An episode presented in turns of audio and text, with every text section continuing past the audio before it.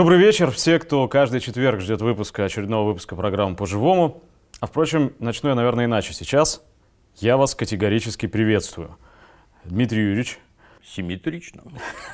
На сей раз все наоборот. Своеобразная лаверды, разведопрос наизнанку. Но сначала, прежде чем мы приступим, так сказать, к материалу, позволю выразить тебе во первых строках нашего письма благодарность за то, что ты нас некоторым образом сплотил и организовал, потому что все, кто тебя сейчас снимает, это люди, объединенные вокруг э, проекта «Последний звонок», «Первое дыхание», «Толчок», импульс которому дал сайт Опер.ру и собственно говоря, ты. Так что вот, нижайше Я кланяемся стараюсь. тебе за это. Спасибо. Не значит, что разговор наш потечет по очень гладкому и спокойному руслу. И тем не менее, позволь сначала спросить вот о чем. А есть ли какой-то ХПП, хитрый план Пучкова, который означал бы, что вот появляется э, много-много лет назад на просторах Рунета человек с брутальным суровым голосом, начинает рассказывать с юмором, э, иногда с таким жестким черным юмором, что-нибудь по поводу интересующих людей вещей, привлекает большое количество зрителей, в том числе мал- мал- малолетних зрителей, юных зрителей, а потом что это аккуратно так инъекция за инъекцией Э, впрыскивание за впрыскиванием внедрять в сознание вещи, к которым они совершенно не готовы, которые рвут им шаблоны. И выясняется, что Александр Исаевич Солженицын это вовсе не то, что им рассказывали в школе и так далее и тому подобное. Был ли такой план? Или это как-то спонтанно так вышло? Ну, естественно, был. Пока мы жили в Советском Союзе, нам рассказывали про то, в каком аду жили предки при царях. Я при царях не жил, но свидетельства, так сказать, очевидцев, там, потомков, кому там что дедушки, бабушки рассказывали, говорили про то, что, ну, не совсем ад был. То есть, когда концентрация на неких явлениях, а про другое не говорят, это как-то несколько искажает картину мира. К коммунистической пропаганде мы относились совершенно спокойно. Это, так сказать, часть окружающей нас среды. Даже, может, если она была несколько топорная, вещи она всегда говорила правильные. Это ни у кого никаких сомнений не вызывало. А потом она закончилась, и началась пропаганда совершенно другого типа. Тогда мне стали рассказывать, в каком аду, оказывается, жил я. До сих пор? Да. А я ни в каком аду не жил в Советском Союзе мне было хорошо и уютно. Я прекрасно себя там чувствовал, любил свою страну, на нее работал, служил и всякое такое. Зачем вы лжете, мне непонятно.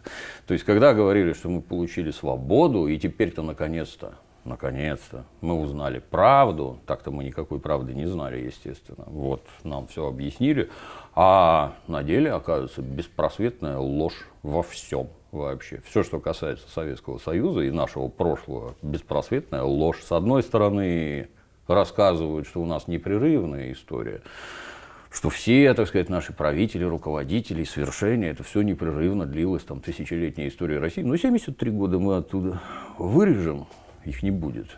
А если что-то и будет, то будем непрерывно лгать. Как раз третьего дня вернулся из города Екатеринбурга, где посетил Ельцин-центр где на входе показывают замечательный совершенно мультфильм. В результате Октябрьской революции к власти пришли Ленин и большевики. Гражданская война. Российская империя превратилась в СССР. Новые лидеры пообещали измученной стране светлое и справедливое будущее, однако насилие стало главным политическим инструментом постреволюционного режима. Сталин поставил уничтожение людей на поток. Всего за годы репрессий страна потеряла от 10 до 20 миллионов человек. Так много, что до сих пор никто не знает точной цифры. Хорошо, там лавки есть, я сразу присел, чтобы не упасть. Но я даже это пропагандой назвать не могу. Это вообще какие-то уколы яда в мозг. Как это у вас так получается вообще? Вот, понимаете, вся история России, оказывается, состояла из борьбы за демократию. Попробуйте хотя бы учебник истории почитать, ну ради интереса, как там в Древней Греции было, в рабовладельческом обществе, где женщина выполняла роль шкафа фактически. Новгородская вече, ну вы поинтересуйтесь, как что было. И вот история России, разобранная по кусочкам в борьбе за демократию, в которой были два самых страшных упыря, это Ленин и Сталин. А в конце, когда все величайшие деятели русской истории, а там нет – ну, ни вот Ленина, ни Сталина. Ельцин-центр-то ведь победил, Это же теперь получается, все мы живем в Ельцин-центре. Нравится Безусловно. нам эта выставка или не нравится, сидим мы на лавочках или там под столом валяемся от смеха. А, а, а куда денешься? Ельцин-центр повсюду. Я просто хочу вот представить себе ситуацию. 90-е годы, страна, в которой жил, жил оперуполномоченный Пучков, она как бы рухнула. Вот, и начались, значит, эти вот э, повсеместные э, излияния, фонтаны правды отовсюду забили. Да, и, и дальше как возникает этот ХПП?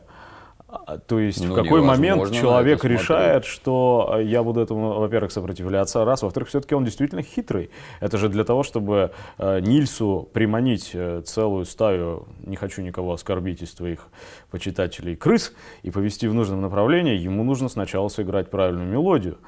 И этой мелодией могут быть э, иногда самые непотребные вещи и мотивы, которые требуют именно массовое сознание, деградировавшее массовое сознание. Так вот, как это вдруг вот возникло? Потому что я, я помню на твоем сайте, я видел, э, не, не раз повторялась в различных версиях история японского самурая, который э, остался уже после капитуляции Японии на одном из островов и продолжал до последнего воевать, 28 не, лет. не признавая никаких новых реалий. А что происходило с обыкновенным советским милиционером?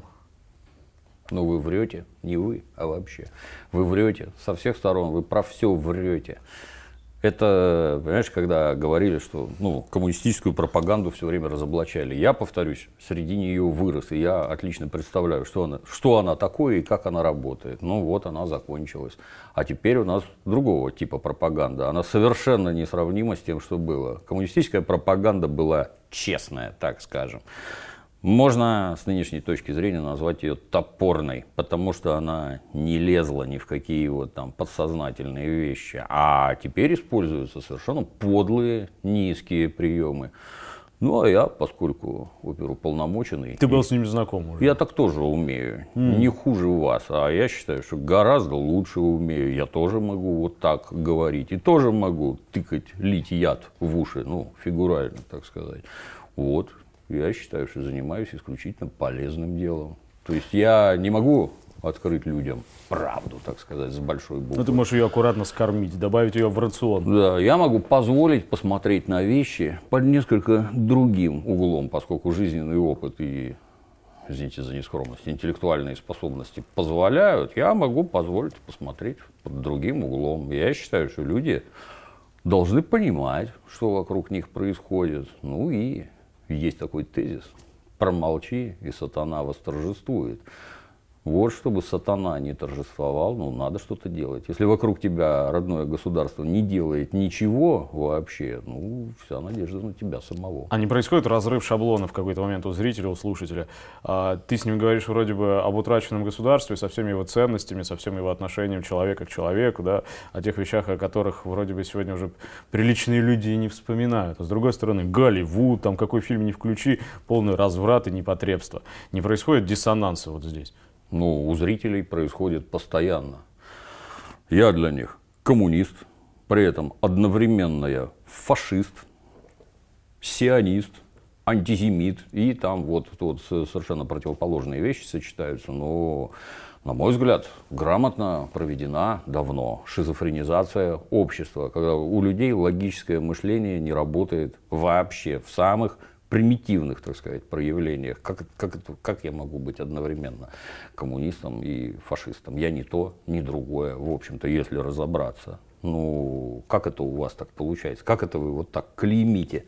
Поскольку я в интернетах 20 лет развлекаюсь, за это время, там, я не знаю, на 5 докторских диссертаций накопилось вот проявление того, как же люди реагируют на то, что им говорят.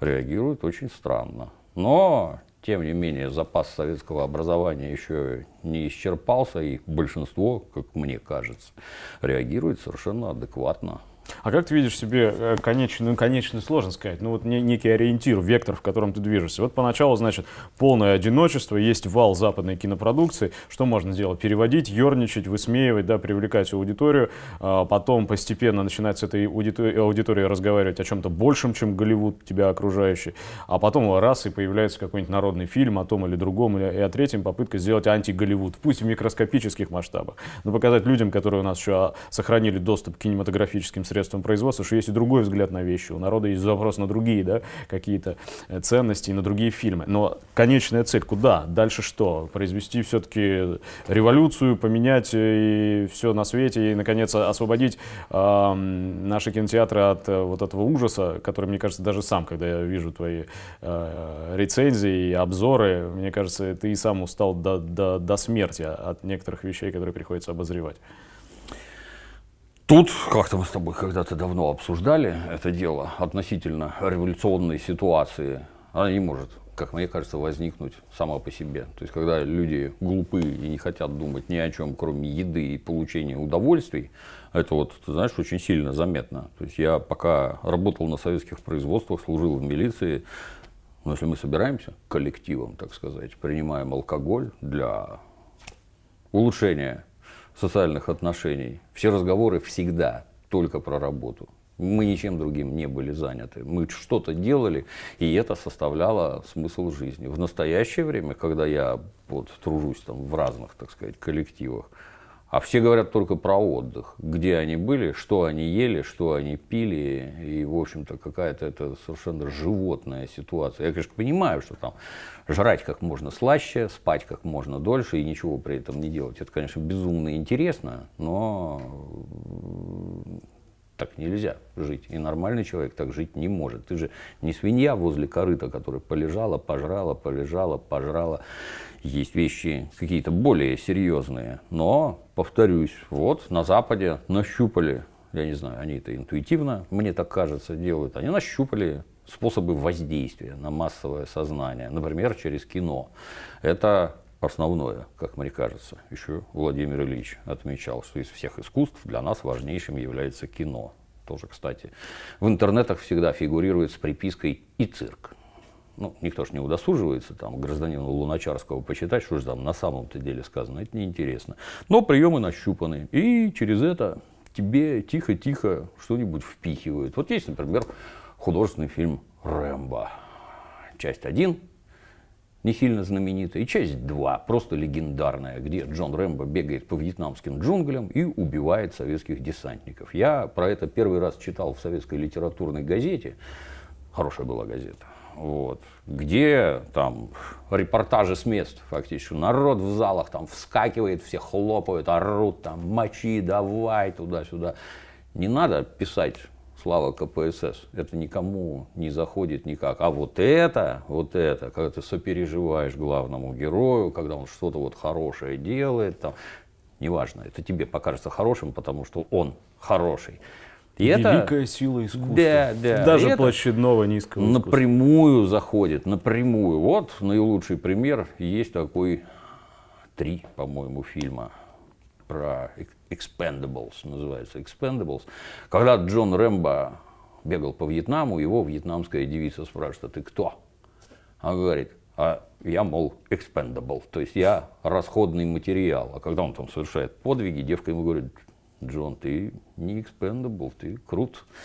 И Сильвестр через много-много лет решил заснять фильм, где собрать всех героев боевиков, и там Сильвестр, Джейсон Стэттем, Брюс Уиллис, Арнольд Шварценеггер, то есть все собраны, Ван Дам, Чак Норрис, там все есть. И вот эти герои, они, герои фильма, они ветераны спецподразделений.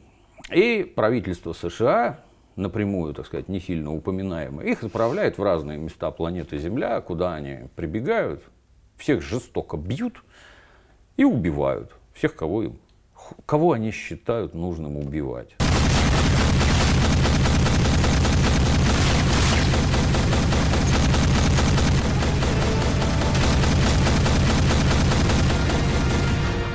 То есть ветераны спецподразделений вторгаются на территории суверенных государств. Там творят бессудные расправы, убивая кого попало, ни суда, ни следствия, ничего, убивая кого попало, кого они считают нужным. И при этом ты видишь Сильвестра, он хороший, мы его во многих фильмах видели. Арнольда, он прекрасен вообще. Брюса Виллиса, этот великолепен. И ты уже подсознательно, ну они же хорошие, а значит убивают они плохих. И это совершенно правильно. А где это происходит? В России, в Албании. Они там в разных сериях, в разные места переезжают. Какая разница? Это хорошие люди, творят добро, как вы понимаете. И вот в Голливуде нащупаны методы воздействия. Индиану Джонса любят на всей планете Земля. И Джеймса Бонда любят на всей планете Земля. И вот это вот заходит великолепно просто. С моей точки зрения, когда я эти фильмы перевожу, то я про них рассказываю всегда слово в слово, то же самое. Ветераны спецподразделений, бессудные расправы, убивая кого попал. Ты не пробовал посмотреть на это вот с этой стороны? Со стороны тех, кого убивают. Да. Потому что человек же, когда любое драматическое, драматургическое э, в своей основе произведение воспринимает, себя ассоциирует с главным героем. Он не ассоциирует тебя с тем, кого убивают. Так А вот точно. неплохо бы задуматься, конечно, да. Да. Хотя вот э, один из идеологов неоконсерваторов, э, Ви- Вильям Кристал, если не ошибаюсь, сказал, что Рэмбо это и есть тот культурный образ, которым Америка должна быть повернута к миру. Так и нужно. Это и есть По-моему, она им и повернута. она Я- им я, повернута, конечно, не да. знаю, Просто вот да. ни- никто не осознает, что на другом конце спектра находится зритель не просто так. Зритель это в том числе и, тот, по кому стреляют. Это не, не, не- не просто тот, кто опустил денежку в кассовый аппарат там в кинотеатре. Ну и итогом в этом деле э, вот кино западное. Его снимают в огромных количествах. Оно наивысшего технологического качества, лучше на планете Земля никто не делает. В целом оно направлено строго против нас. Неважно про что там. Знаешь, какое-нибудь кино про Джона Диллинджера, который это 30-е годы, Великая депрессия. Ну, про депрессию в кино ничего нет, как ты понимаешь. Есть отважный герой, он хороший и вообще он прекрасен со всех Некоторые сторон. сложности, которые на Да, да, да. И вся депрессия выражается в том, что в одном кадре там два человека на тротуаре лежат, спят. И грустят. И все, в общем, да. Больше ничего. Никаких социальных причин. Просто вот такой паренек, Джон Диллинджер, там туда-сюда. И суд. И посреди суда там что-то там говорит одна сторона, прокурор, другая, вскакивает адвокат. Ну что вы такое несете? Здесь вам не царская Россия, здесь закон и вообще там порядок, надо там справедливо судить. Даже Хопа, царская вот, Россия. Да, вот в таких мелочах везде аккуратный мазок известной субстанции и уже вот... ну, И а- хочется сразу оскорбиться за царскую Россию, вступиться за царскую Россию. Но мы не такие если, если, плохие, если да. ты поймешь, да, вообще, на самом деле, что тебе сказали только что. Мне кажется, что все больше и больше, я вот это замечаю, наблюдая за младшими по возрасту зрителями, если вдруг меня судьба в кинотеатр за- э, загоняет, э, я вижу, что язык и сознание наших поколений следующих, они просто э, решающим образом меняются под воздействием кино. Мы начинаем, дети начинают даже интонационно, я уж не говорю о лексическом А я тебе, извини, перебью. подражать Да, голливудским да, персонажам. да. Они начинают в быту, Приведу в туалет идет человек, он, он, раз- он не, не говорит, что он идет в туалет, он сообщает, я иду. То есть все, вплоть до оттенков речи и обертонов, Да, копируется да, из да, да, да.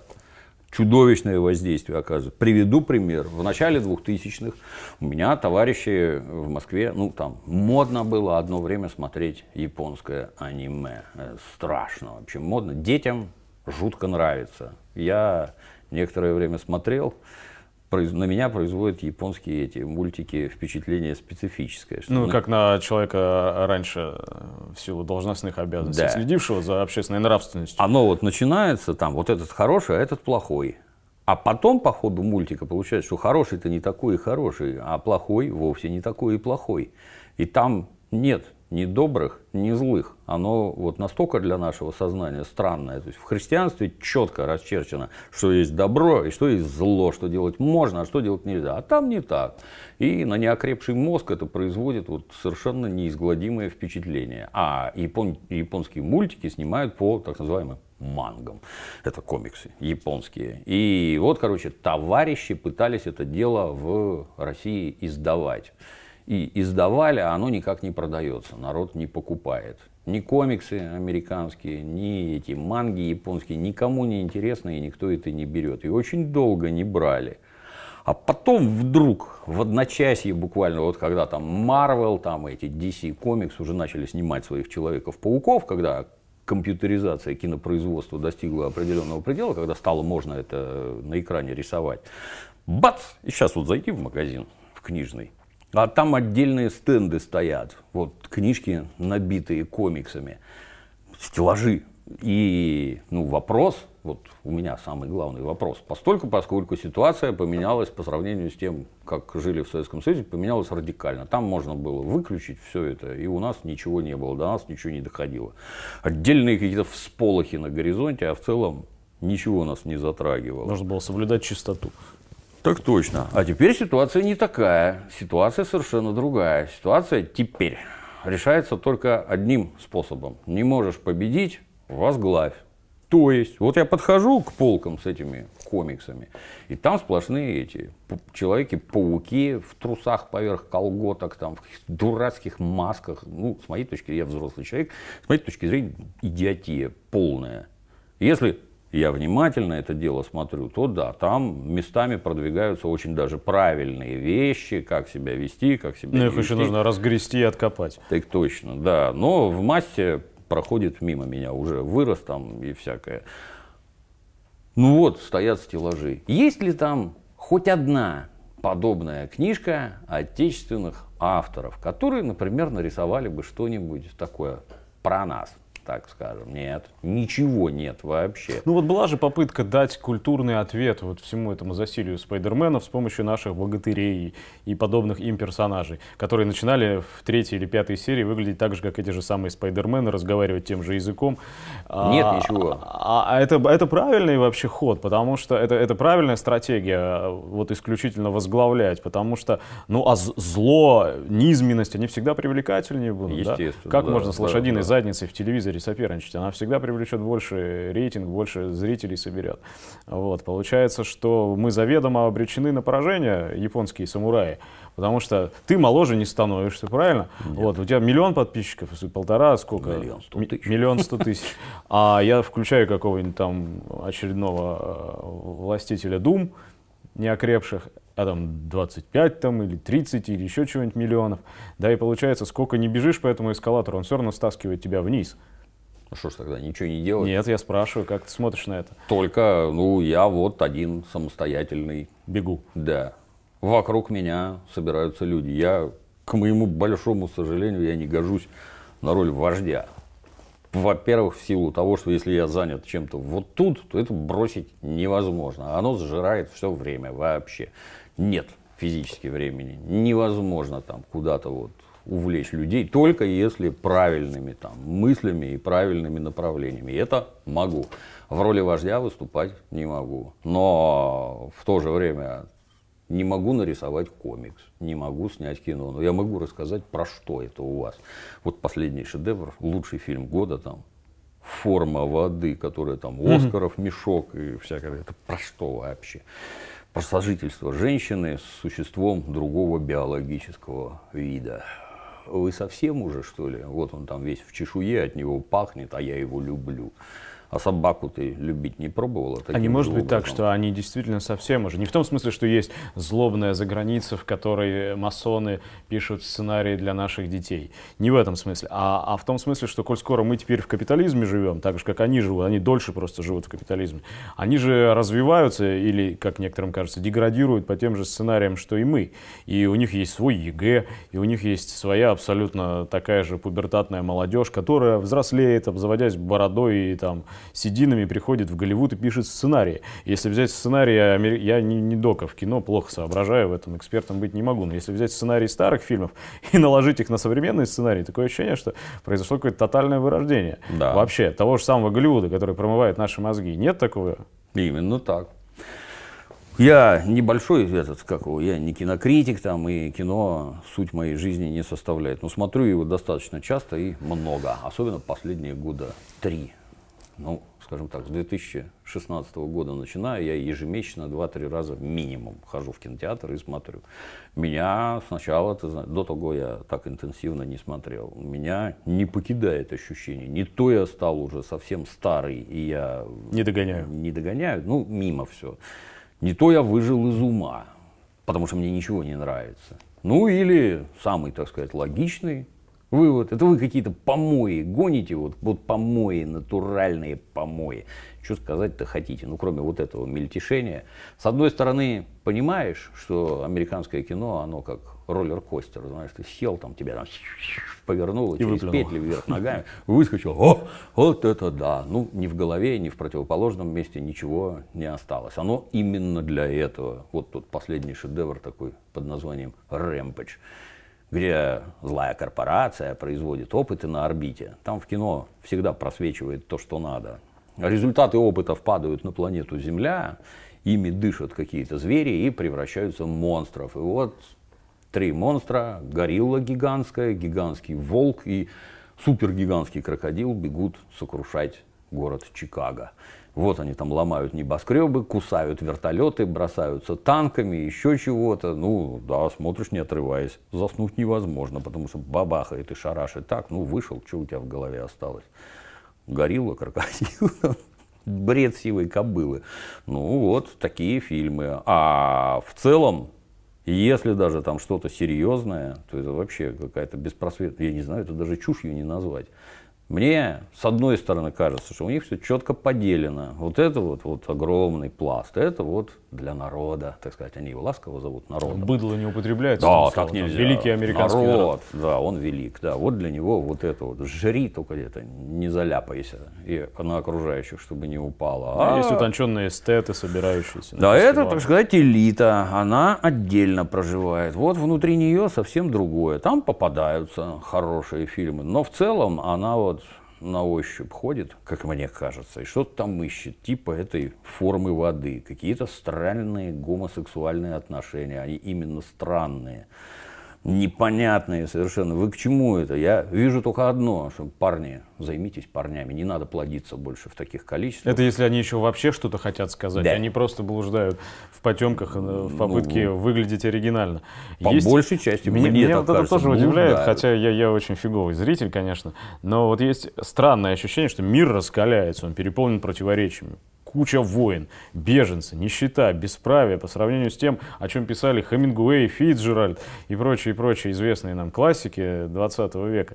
Да, сегодня просто разливанное море сюжетов. Бери ложкой, поварешкой, зачерпывай, снимай кино направо и налево. Ничего этого нет. Ни в американском кинематографе, за редким исключением, какой-нибудь Клинт Иствуд торчит там отдельным перстом, и то он рассказывает, понятно, какую версию происходящего в мире и в стране, но хотя бы он делает это по-человечески, в этом есть некая идея и, и некая- некий талант. Во всем остальном кино для эльфов, которое снимается эльфами и воспринимается эльфами. И ладно, Соединенные Штаты, а- а- отгороженные океаном и миграционной службой от всего остального мира, но мы-то, живущие в совершенно других обстоятельствах, мы тоже подвергаемся этой тотальной эльфизации. А мы, как кажется, идем строго в кильваторе. Я даже говорю не о зрителях, а о тех, кто у нас в ГИКах и прочих институциях ответственен за создание чего-то Наши, конкурентоспособного. наши, на мой взгляд, они просто контуженные все, вот контуженные. Ударом пропаганды, которая случилась в перестройку, когда извернули и залгали все, что только можно. Вот, ну, были у нас выдающиеся мастера. Ну, например, какой-нибудь там Ильдар Рязанов, да,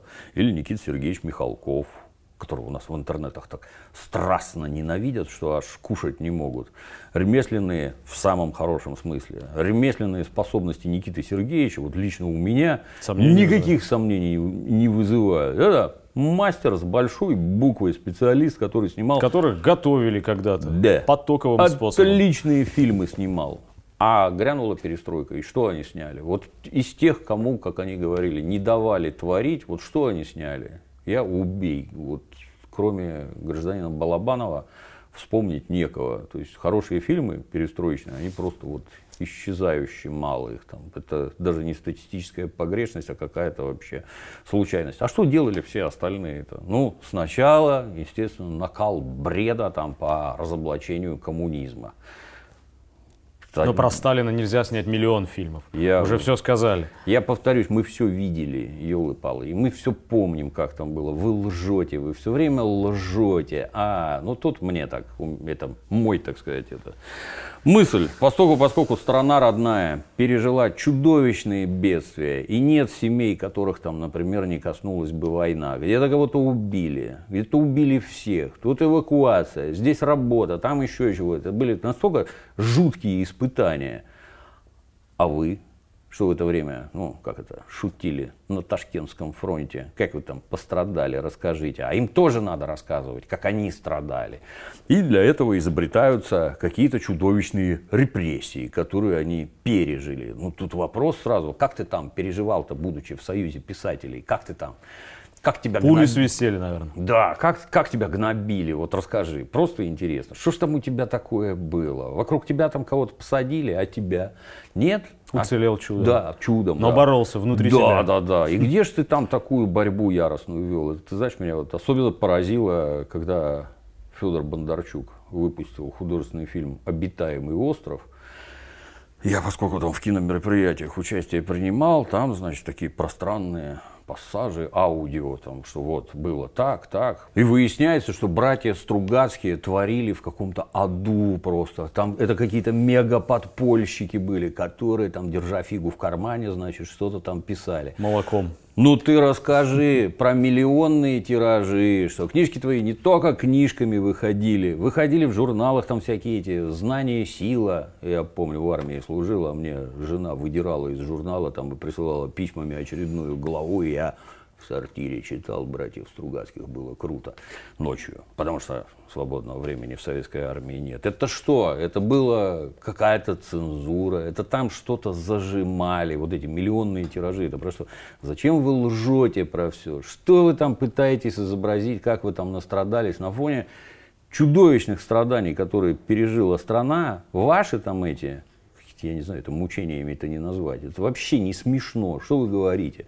Тут человека порвал медведь, а вы рассказываете, как вас вот назойливо зудел комар вокруг и даже укусил, по-моему, я чесался от этого. Что вообще в голове? Попытки вот это вот изобразить, как они там настрадались, ну не смешно. И кто из них? Вот рухнули оковы. И что же вы создали? Покажите, что вы создали. Где вы то, что вам не давали делать большевики? Покажите. Что же вы, вырвавшись на свободу, какие тут шедевры? Ничего нет. Вот с одной стороны, совершенно идиотская антисоветчина, на которой они всегда рассчитывают получить некие западные Дешевчик. призы, да, выскочить, так сказать, на Запад, и тут я приподнимусь, у меня тут, смотрите, Оскар есть, или я тут в Каннах ветвь какую-то получил, ну, по крайней мере, А с мне- этой ветвью потом можно ей размахивая да, по провинции да, колесить. Да, да, по крайней мере, мне в Каннах весь зал вообще вот в аплодисментах был. Ну, ты, я был в Каннах и в аплодисментах участие принимал. Ты расскажи, что это традиция, что фильмы, которые попадают в конкурсную программу, кстати, непонятно, как туда твои фильмы попали, если ты их показывал в Грузии и в Казахстане. Как они туда попали? Интересно просто. А, да, когда фильм конкурсной программе заканчивается, все яростно хлопают, потому что Закончилось. сам, да, сам факт, что ты туда попал, тебе уже надо поаплодировать. Ничего необычного в этом нет. Ну и все. А дальше старые ничего не смогли. Оказывается, у вас в голове ничего не было. Пока за спиной стоял комиссар в пыльном шлеме, держа маузер, у тебя там что-то бурлило, и ты выдавал какие-то шедевры. А комиссар ушел, и ты ничего не можешь, ты не самодостаточен, и ты не творец получается. Потому что когда тебе объясняют, как надо, ну, коммунисты, они по сути были продюсерами, они тебе объясняли, что такое хорошо и что такое плохо. И из этого получалось великолепное советское кино. А ты уж в меру своего таланта подбирал форму для Так выражения точно. хорошо да, и плохо. Да, да. Ну, вот гражданин Смирнов какой-нибудь, который при советской власти снимал «Белорусский вокзал», шедевр со всех сторон. А без советской власти он снимает художественный фильм «Жила-была одна О, баба». прекрасный фильм. Это, ну, это вообще какое-то ведро помоев. Там не смешно даже обсуждать. Это не кино вообще. Ну, как это у тебя так получилось? Ты всегда такой был? Оказывается. Выходит, да? Я считаю, да. Ты был всегда такой. Это как сейчас. Я вот у- в Министерстве культуры там достаточно долго трудился, при Министерстве культуры, читал сценарии, например, на предмет оценки пригодности к государственному финансированию.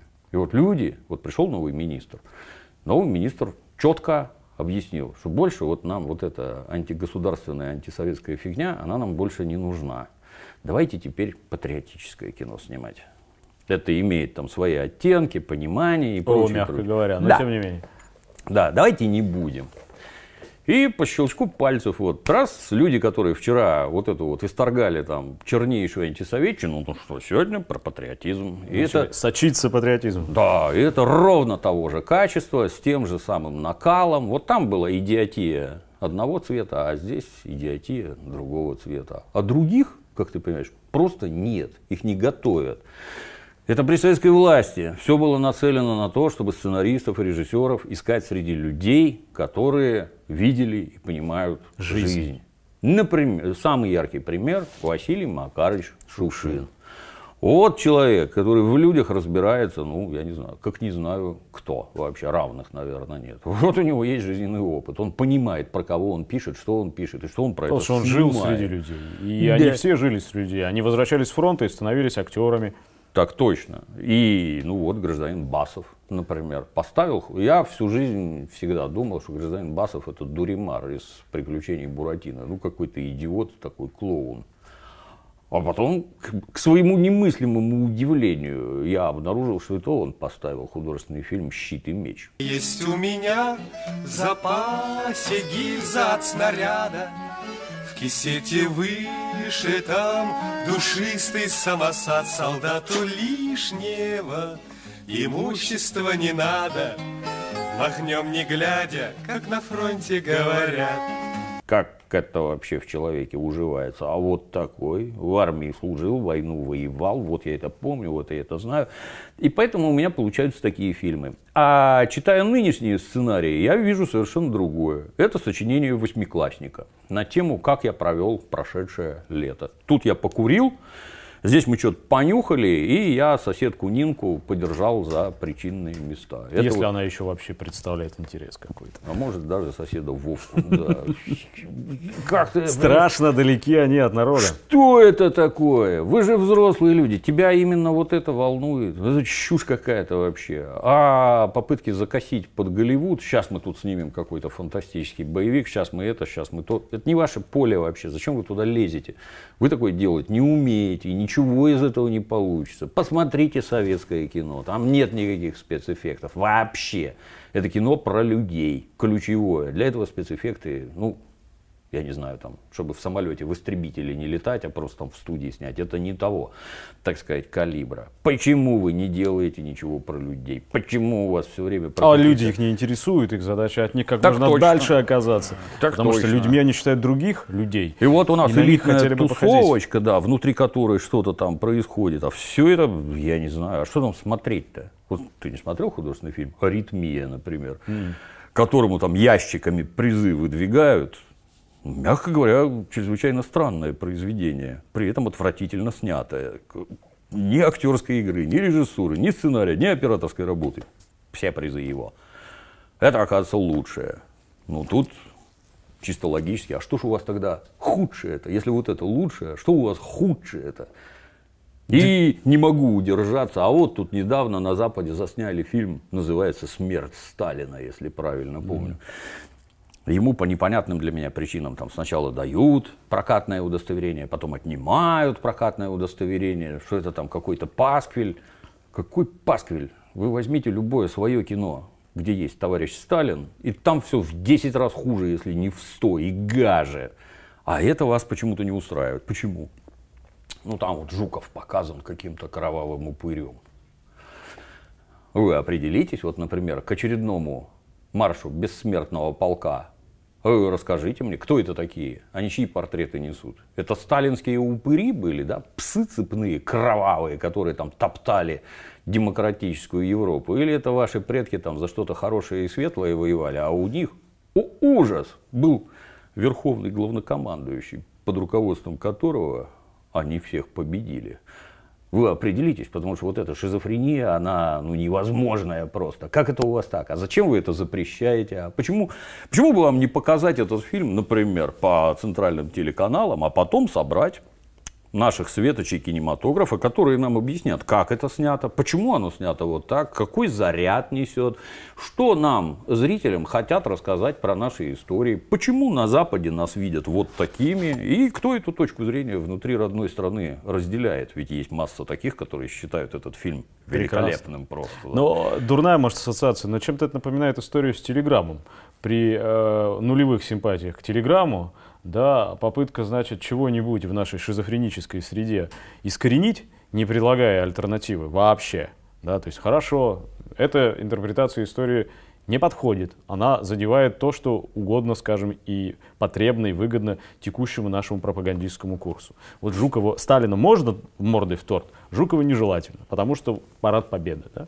Хорошо, а вы какую предлагаете интерпретацию истории? Я обращается какая-нибудь очередная организация привластная, историческая, которая говорит, а давайте мы снимем про Зою Космодемьянскую фильм про то, что она была русская святая.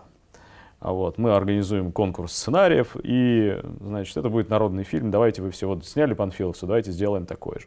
Это все, что они могут предложить, к сожалению. Что, по-моему, говорит о тотальной, об абсолютной катастрофе. Не только в среде вот этой узко замкнутой, узкоконфессиональной художников, а вообще в целом. И э, иллюстрация, которая мне пришла на ум, когда ты говорил о, о вот этой вот э, картине печальной. Да, вот какая. Я однажды присутствовал при общении Никиты Сергеевича Михалкова со сценаристами в ГИКа. Был конкурс сценариев, киносценариев, проводившийся институтом. И сам Никита Сергеевич, вот окунавший Сталина мордой-то в торт, да, стоя на сцене, а я просто сбоку наблюдал за этим процессом. Он, он, он просто был в ужасе. Он говорит, вы кто? Вы что? Вы что пишете? Как это? Где вообще, где русский язык, в конце концов, в вашем? А кто сделал это? Кто, кто довел в ГИК и все остальное до такого состояния? У меня такое ощущение, что этот гигантский бумеранг, запущенный в 90-е, он не просто возвращается, он уже просто сносит головы и, и, и то немногое, что осталось. Даже мы сейчас сидим, разговариваем здесь, но да, успешный проект Гоблин, все замечательно, но в глубине души ты же понимаешь, что когда-то это было крупное предприятие, которое занималось совершенно другими вещами. И в ГИК когда-то был совершенно другой структурой, которая не занималась обслуживанием потребностей нескольких телеканалов, показывающих там неизвестно что, а производила людей, способных создавать шедевры. Их выходит, нет. выходит, да, этот эскалатор, с которого мы начали, стремительно тащит нас вниз, а время заканчивается. Я так думаю, что оно уже закончилось, в общем-то. И эти люди, знаешь, вот в моем, так сказать, самом примитивном представлении, ум – это способность просчитывать последствия своих слов и действий.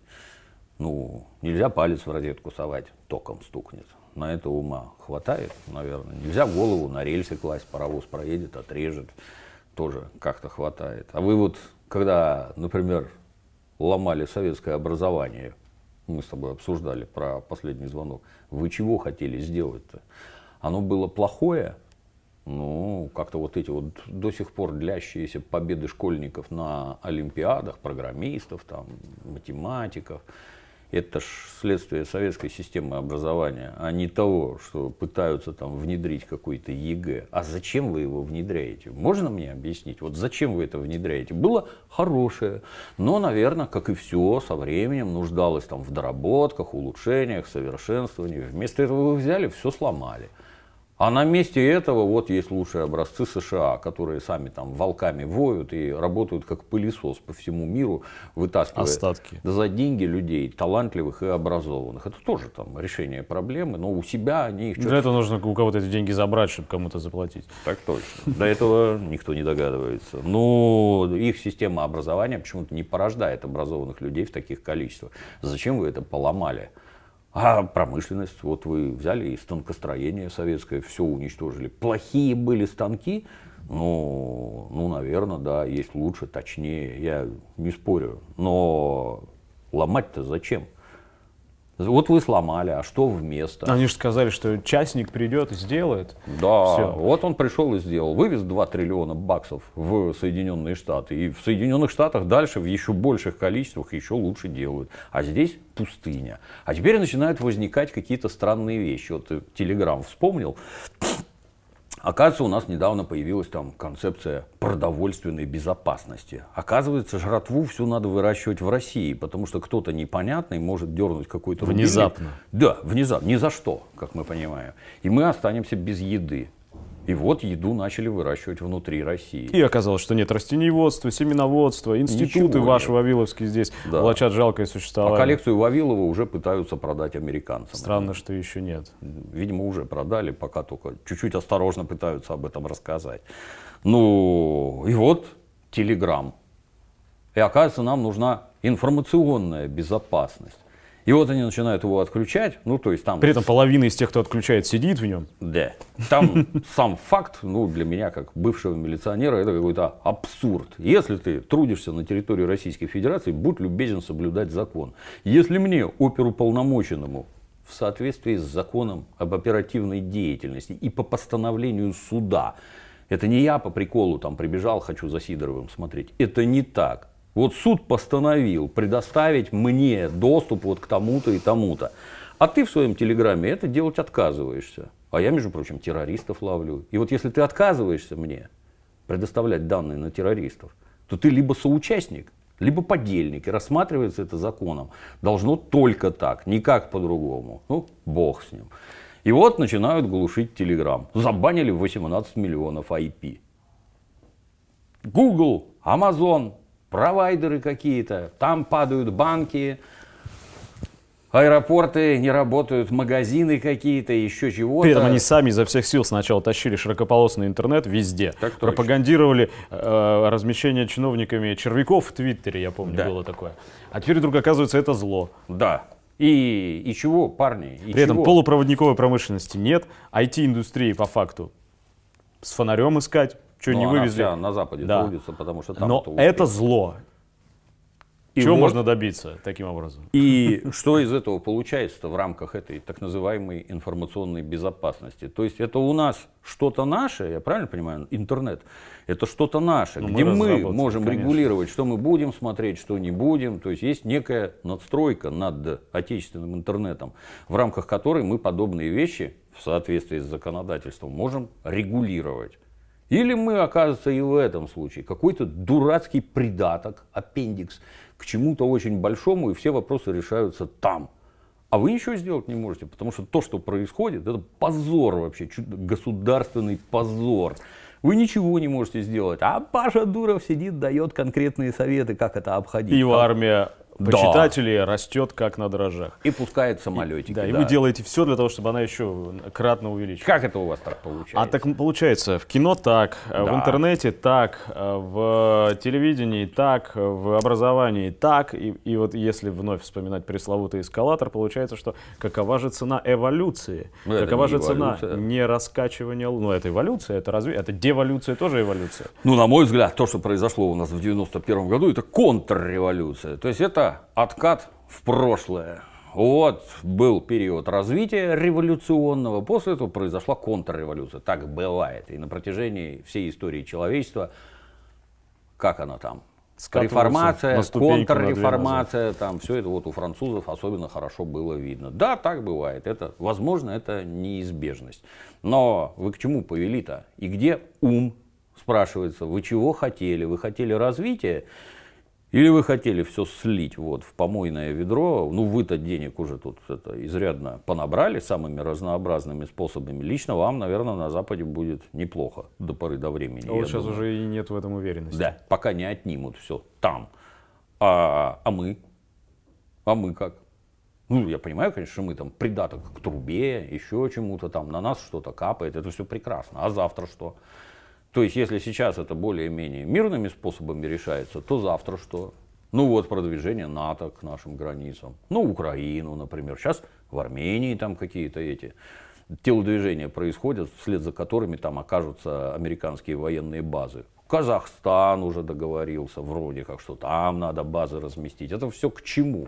Хотелось бы узнать. И какое будущее нас ждет. Если кажется, что они просто так туда пришли для чего-то хорошего, может быть, я так не считаю. Это они вокруг нас собираются. И это нам наступят кранты. Есть ли какие-то военные планы по вторжению на территорию А мне кажется, они России? примерно такие же, как по э, производству новых э, фильмов и, и компьютерных программ, и учебников изданию. Примерно так, настолько же эффективные и, и мощные планы. И, и- и тогда возникает вопрос, когда эти планы начнут реализовываться, да еще под э, мощную патриотическую аранжировку, что да, вот пришел час защитить все то. Да, есть недостатки, но, с другой стороны, мы же все едины, вот и ты, и я, и все мы, мы должны сплотиться, защититься, потому что, оказывается, нас все это время окружали. Деваться некуда, придется и сплачиваться, и защищать, безусловно. Этих? Но Да. А может сначала их поменять? Кого мы в Чечне защищали в двух войнах? За что последние советские войска сражались? Они же сражались. А потом оказывалось, что приезжал Борис Абрамович выкупать пленных. А потом э, в Только тех, 96 кого надо. году, в 96 году раз, типа, и за несколько дней э, к ужасу и к удивлению военных и специальных людей, которые там находились, сдается Грозный, а потом подписываются Хасавюртовские соглашения. Внезапно выясняется, что вот эти дяденьки, проклятые сегодня и забытые, большевиками называвшиеся, они были правы. Они говорили, что все продадут и все предадут. Так и оказалось, все продадут и все предадут. И, к сожалению, вновь и вновь, неважно, о чем заходит речь, а, история нам дает подтверждение, примеры того, что это так и будет. И что если они все обгадили, извиняюсь за выражение, в кинематографе или в школе, то они это сделают еще и еще раз. И потом окажется и снарядный голод, и отсутствие запчастей Так к уже такое. артиллерийским системам. Я, я тебе страшное расскажу. Когда я нес службу, там как раз происходили процессы декоммунизации, и в рамках этого начальник нашего подразделения вышел приказ о том, что надо ликвидировать все ленинские комнаты. Поскольку я служил в оперчасти, то в оперчасти документы секретные, их все время сжигать надо там, в составе комиссии, чтобы там проследили, что все сожжено, шредером порезано и сожжено. У нас была специальная бочка с трубой там. Дверка я во дворе нашей тюрьмы это дело сжег. Ну и поступил приказ ликвидировать ленинскую комнату. А как ее ликвидировать? Там, например, собрание сочинений Владимира Ильича, книжек масса там коммунистической литературы. Поступила команда все это сжечь. Ну а постольку, поскольку я специалист по сжиганию, так сказать, в составе подразделения, ну иди жги. И я все эти книжки принялся сжечь. Ну, с моей точки зрения ничего страшного, так сказать, в мировом масштабе не происходит.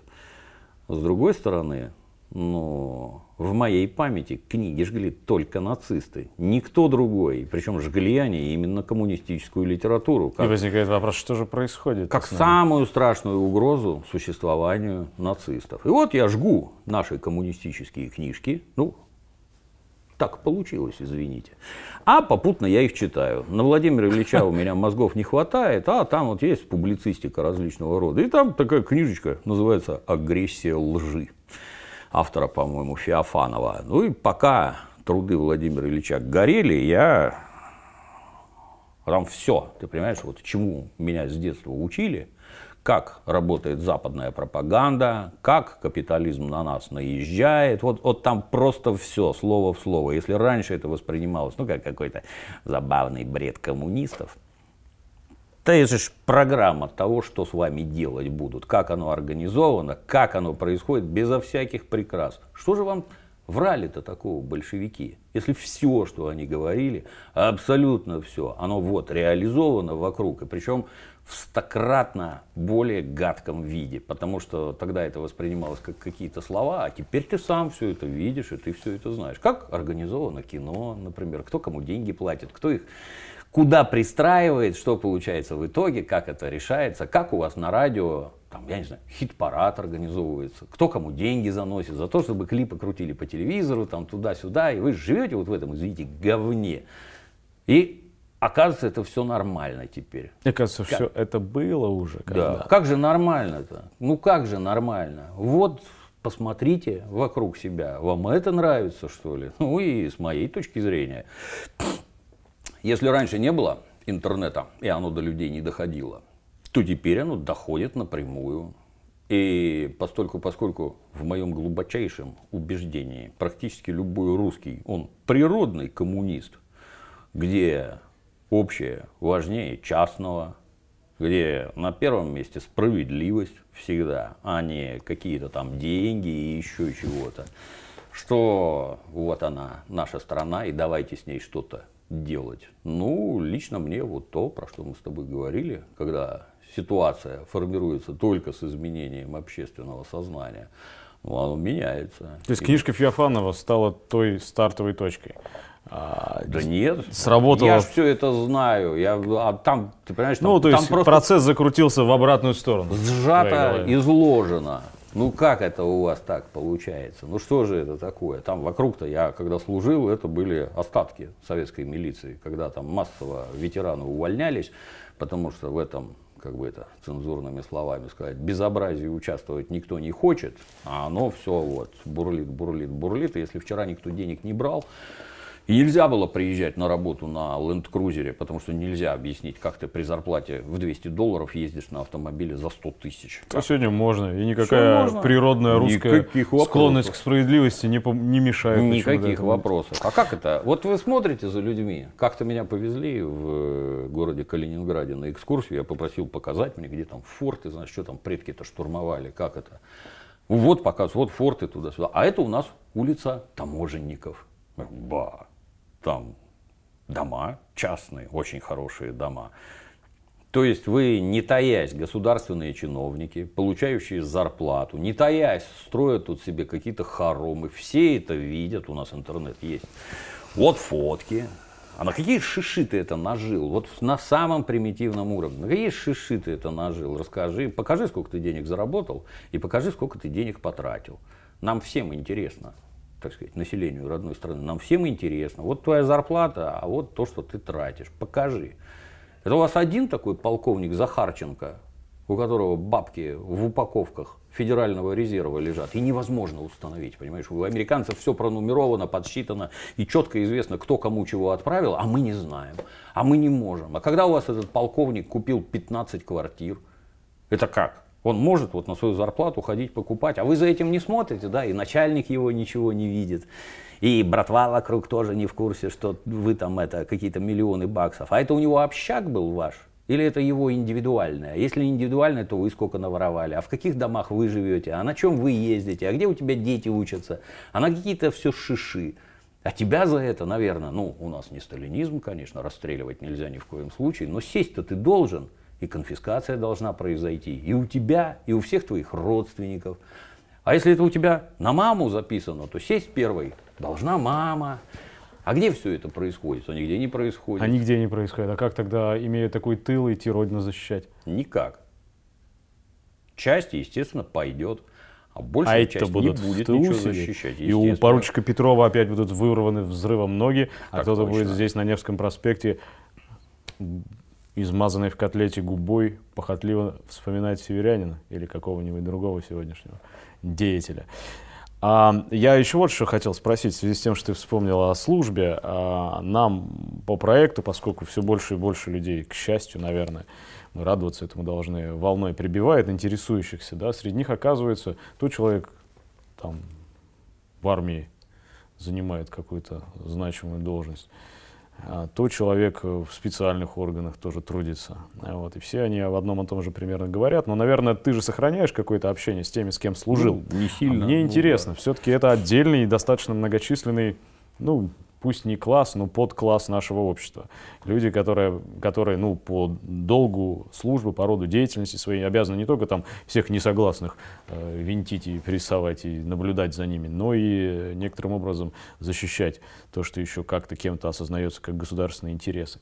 Они же тоже люди-то не слепые. И оперативная работа, насколько я помню, сколько вот я слышал о ней, подразумевает аналитику в первую очередь, способность рассуждать, да, видеть то, что перед тобой происходит, складывать это в те самые причины и следствия. Вот ты с этими людьми, со своими вчерашними знакомыми или вообще просто пересекавшимися когда-то с тобой в жизни, отношения поддерживаешь, что там за настроение у оперов? Да нет никаких настроений, так я тебе скажу. Я тебе скажу про другое, что в родной стране исторические примеры показывают и вообще, вот мы с тобой до начала обсуждали там ситуацию с работой. У нас все всегда, всегда, как мне кажется, завязано на вождей. Это, как обычно, с одной стороны хорошо, а с другой стороны плохо. Если ты руководитель некой организации, и в рамках этой организации ты как руководитель, это как, это, как это было у нормальных коммунистов, ты работаешь больше всех, то есть ты раньше всех пришел, и ты позже всех ушел, и выполнил самый большой объем работы, то русские люди, глядя на тебя, они, во-первых, не могут тебе ничего предъявить, сказать, что а что ты от меня требуешь. Тебе не надо ничего требовать даже. Они видят, как ты работаешь, и будут изо всех сил стараться. То есть, как только во главе организации становится нормальный, с нашей точки зрения, руководитель, В организации меняется и сознание. любая, да, организация маленькая, большая, неважно. Ну, я вот работаю. А если стоит вор и барыга, будут Да, естественно, да. Но Это только государство может решить, кого вы ставите во главе. Ну вот государство Как с певцами типа, получается, и с киношниками. Да. Кого, какой комиссар будет справа Да, дышать да. тебе в ухо, Если государство такого типа назначает какого-нибудь Захарченку, вокруг которого никто, это он с коррупцией, кстати, боролся, он Да. же яростный антикоррупционер, и вокруг которого никто ничего не знал и не видел, вы совсем ополоумели. Это что вообще такое? А других нет. Они других, первое, не воспитывают в школе. У них нет никаких комсомольских организаций. Нам все это заменяет теперь АУЕ. То есть вот система, созданная уголовниками, которая быстро достаточно заняла вакуум. э, когда- Силовая Да. структура фактически. Да, после ликвидации пионерской и комсомольской организации. Что в итоге получить-то хотите? То есть, с моей точки зрения, я вот непрерывно интересуюсь, а что там на Западе происходит? Я уголов, про уголовников люблю всякое. А что на Западе это происходит? Как у них там? А у них все хорошо. У них многомиллионные банды на территории США, которые, ну, я не знаю, там треть, наверное, всех денег, она крутится вокруг наркотиков и организованной преступности. И это Норма. что ли нас ждет. То есть, ну а тут вы, конечно, извините, вот когда там начинают там разоблачать Павликов, Морозовых, вообще не зная, кто это такой, чем занимался, что там было. Но у них есть какой-то идеологический штамп. И пионеры это плохо, потому что там был Павлик Морозов. Ну, Павлик Морозов в суде подтвердил показания своей мамы. И в этом вся вина Павлика Морозова папа бил маму и торговал справками, а Павлик на суде подтвердил слова мамы. За это его родной дедушка его и малолетнего Приговорил. брата зарезал, да. Пионером Павлик не был. Кулаков, в том смысле, вот как кулаки, в его Герасимовке не было. Зерно там не растет, ничего он там не находил. Но вот вы лжете во всем, и оказывается, пионеры плохие. А АУЕ хороший. АУЕ хорошее, да, оно просто замечательное. Куда нас ведут дети, которые вырастут внутри этого самого АУЕ? Ну, это даже не то, что сейчас. Это вообще караул. И так как вот, например, ну, А они придут. да, Они придут и встретятся с теми, которые э, высокопарно чего-нибудь там цитируют в Гоголь-центрах. Они же эти реальности-то пересекутся однажды. Они же нельзя представить что есть одна московская страна, а есть какая-то другая сибирская страна. Они рано или поздно повстречаются на улице где-нибудь. А вот эти, они, по-моему, вообще не понимают. Они живут в каком-то своем мирке, а про все остальное, вот у них есть там какая-то страна эльфов в башке, на которую надо ориентироваться. С их точки зрения это США. Вот там, там, понимаешь, поскольку это очень важно, на мой взгляд. У нас растоптано все свое, ничего советского не оставлено, оно все вытоптано и выжжено. А правильная экономика – это только США, надо на них ориентироваться.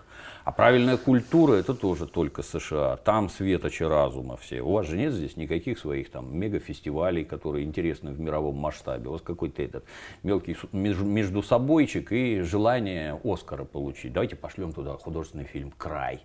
Как там, про девочку, воспитанную паровозами. Это вообще ниже ватерлинии все. Что это у вас такое? Культурный центр там, политический центр там, все там. А у вас-то что? А что А блогеры у нас, блогеры. Блогеры, Блогеры, да. да. Они успешные предприниматели. Я как-то видел, общаясь с ними, разговоры о том, что вот я могу нанять всех вас здесь присутствующих. Может, я не сомневаюсь. Там денег, мое почтение. То есть, когда у тебя там миллионы подписчиков или десятки миллионов, то рекламные бюджеты, там мое почтение. Так они чувствуют себя производителями, они, они производственники. Они... Это была очень смешная беседа. Но они даже не... То, что ты говорил, Речь они не об- просто не способны Я, я понять. просто думаю, что вот момент, когда вот это вот, ведь э, экономическая ситуация не улучшается, Э, теплое дыхание международных партнеров становится лишь теплее с каждым днем, да, и в какой-то момент противоречие между вот этим вот замечательным воздушным миром, в котором огромный бюджет, там Лакост или Ланком или что еще бывает в этом мире, э, эти воздусия, они все исчезнут, развеются эти облака, и ты приземлишься в объятия э, ребят, которые жили совершенно по-другому все это время, привыкли к совершенно другим бюджетам. И не будет ни товарища Сталина, ни товарища Дзержинского, ни какого-нибудь там дяди Степы для того, чтобы оперуполномоченного НКВДшника, как выясняется, для того, чтобы встать между вами. И тогда начнется реальная жизнь. Вы хотели, чтобы было реально, без мифов о Советском Союзе. Вот тогда будет все по-реальному. Только как бы не получилось, как у Шолохова в Тихом Доне в этом случае, по-реальному. А А я, не может по-другому получиться. Ну и тут, возвращаясь к началу, что такое ум? Способность просчитывать последствия своих действий и слов. Вы идиоты совсем, что вы такое делаете. Страна-то катится, она просто катится. Пока нефть была дорогая, она катилась очень медленно. Вот, а теперь ситуация изменилась на глобусе, она катится все быстрее, быстрее и быстрее. Когда Владимир Владимирович в посланию к федеральному собранию начал рассказывать про наши мега-ракеты, которые там долетят 8 раз вокруг земного шара и попадут туда, куда надо. Ну, в моем представлении это сигнал, что мы уже стоим на краю вообще. Все. Дальше уже война, открытая. Потому что это уже вот предупреждение, что у нас бомбы есть, и они до вас долетят. У нас а, есть бутылочное горлышко в руке, не подходите. Да. А через да. какое-то время после этой речи мы просто случайно остановились где-то между съемками. К нам подходит парень из э, КБ, занимающегося проектировкой вертолетов, и шепотом рассказывает, что все импортное, все, все, чертим, пишем, считаем. Да. Вот, еще по, по, постоянно отгружаем мозги туда, которые нас покидают, несмотря ну, на все ну, спецдопуски. Какие ядреные ракеты? Не поверишь, случае? и с ракетами абсолютно то же самое. И с танками то же самое, и совсем то же самое. То есть победные реляции, что у нас здесь что-то вот это, здесь что-то вот то, есть ядерный щит который построил товарищ Сталин при помощи товарища Берии. Нравится это, не нравится, живем мы сейчас только за их счет. Только поэтому нас еще не порвали на какие-то удельные княжества, в рамках которых сначала нам грозит гражданская война внутри страны, а потом тотальный развал.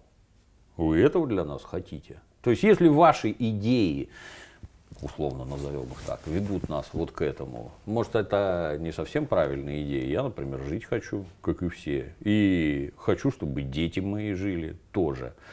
Не под ядерными ударами и не в норах, если останутся живы. Вы зачем меня сюда ведете?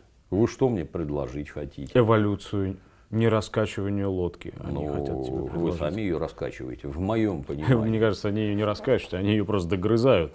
И это тоже. А вот. Но, понимаешь, какая штука? А вот включает зритель твой канал, и стоит Дмитрий Юрьевич, жарит там на каком-нибудь яйце какую-нибудь сосиску, да? Хорошо живет Дмитрий Юрьевич. Все, все у него, все у него нормально. Чего он возмущается-то? В чем проблема? Вот, это вот. меня все время поражает. Ты знаешь, вот. А потом меня... еще найдется классово сознательный человек, который выкатит тебе уже известную тебе претензию. Ну ты же буржуа, буржуй же получается.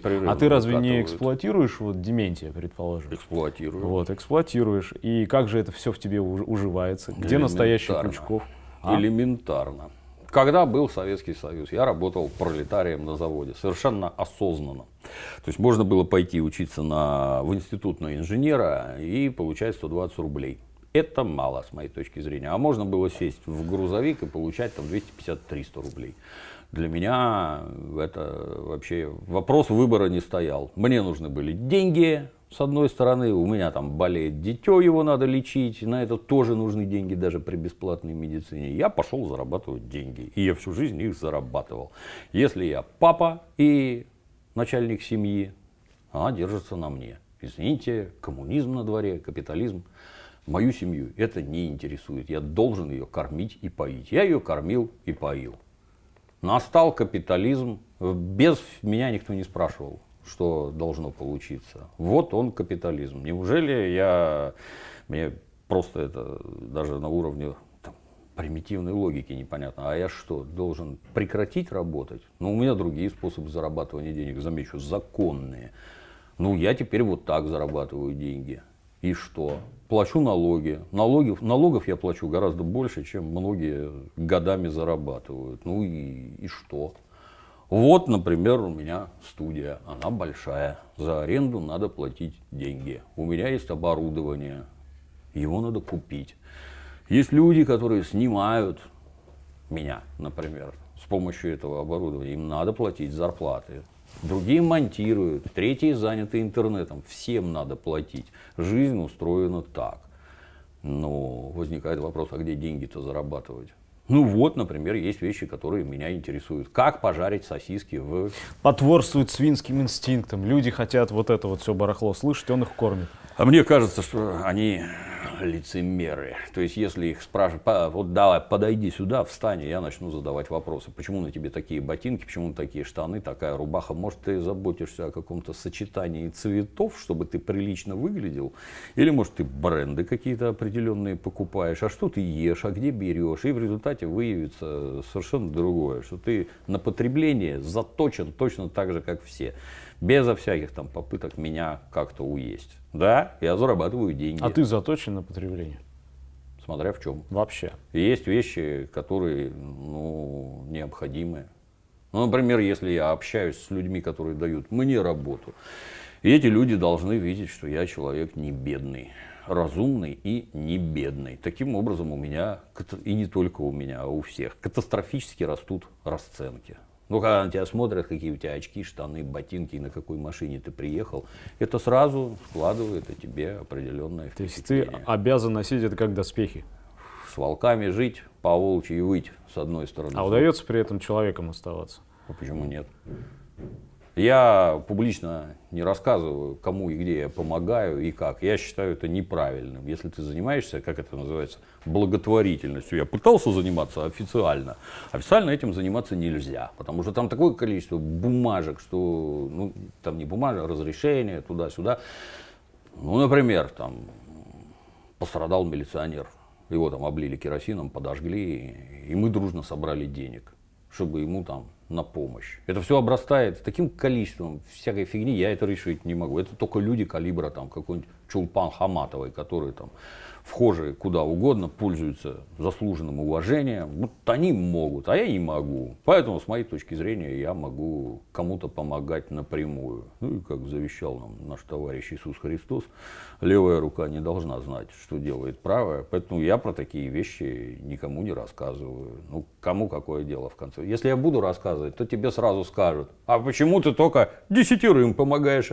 А не двадцатерым, остальное это поди, прожрал, проплясал там по Лас-Вегасам, ну, никому не угодишь категорически. Ну а и... вот те, те мало, очень много людей, да, я потому все-таки с улыбкой задаю эти вопросы и с иронией, э, потому что я знаю, что очень многие из тех, кто пришел к нам и кто, конечно, э, смотрит на вещи чуть более радикально и чуть чаще использует в аргументации там, теорию и стараются обращаться и изучать теорию, да, э, они, тем не менее, начинали свой путь от тотального вот такого антисоветского мракобесия, в которое их погрузила нынешняя школа или нынешний университет, они начинали с ОПЕРУ, они начинали его отсюда.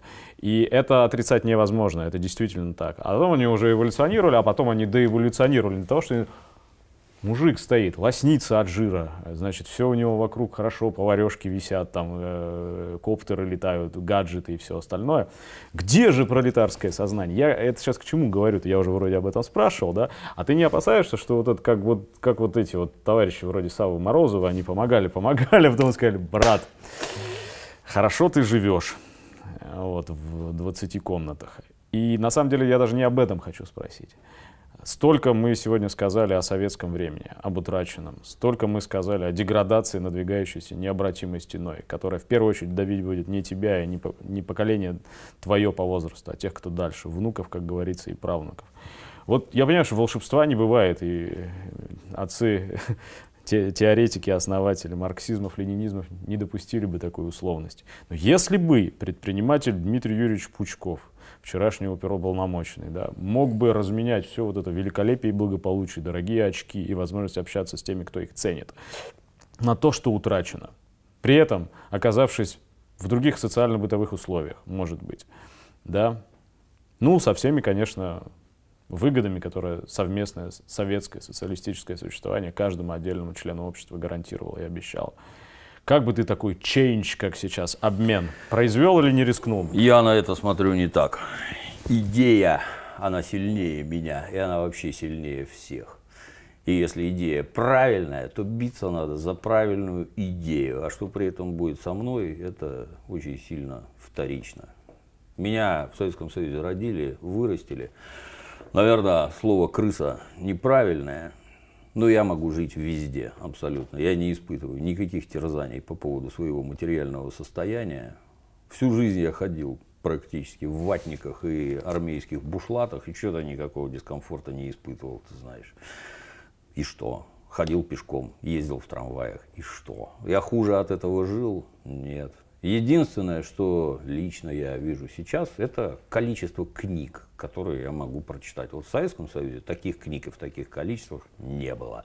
А теперь они есть. Все остальное это вообще мимо абсолютно. Идеи, они гораздо главнее, чем я. И стремиться надо к идеям. А материальное благосостояние, ну, как получится. Получилось вот так. Вокруг меня миллионы людей, у которых получилось совсем по-другому. И что, они хуже от этого стали? Нет. Как-то так. Спасибо тебе большое. До следующего раза.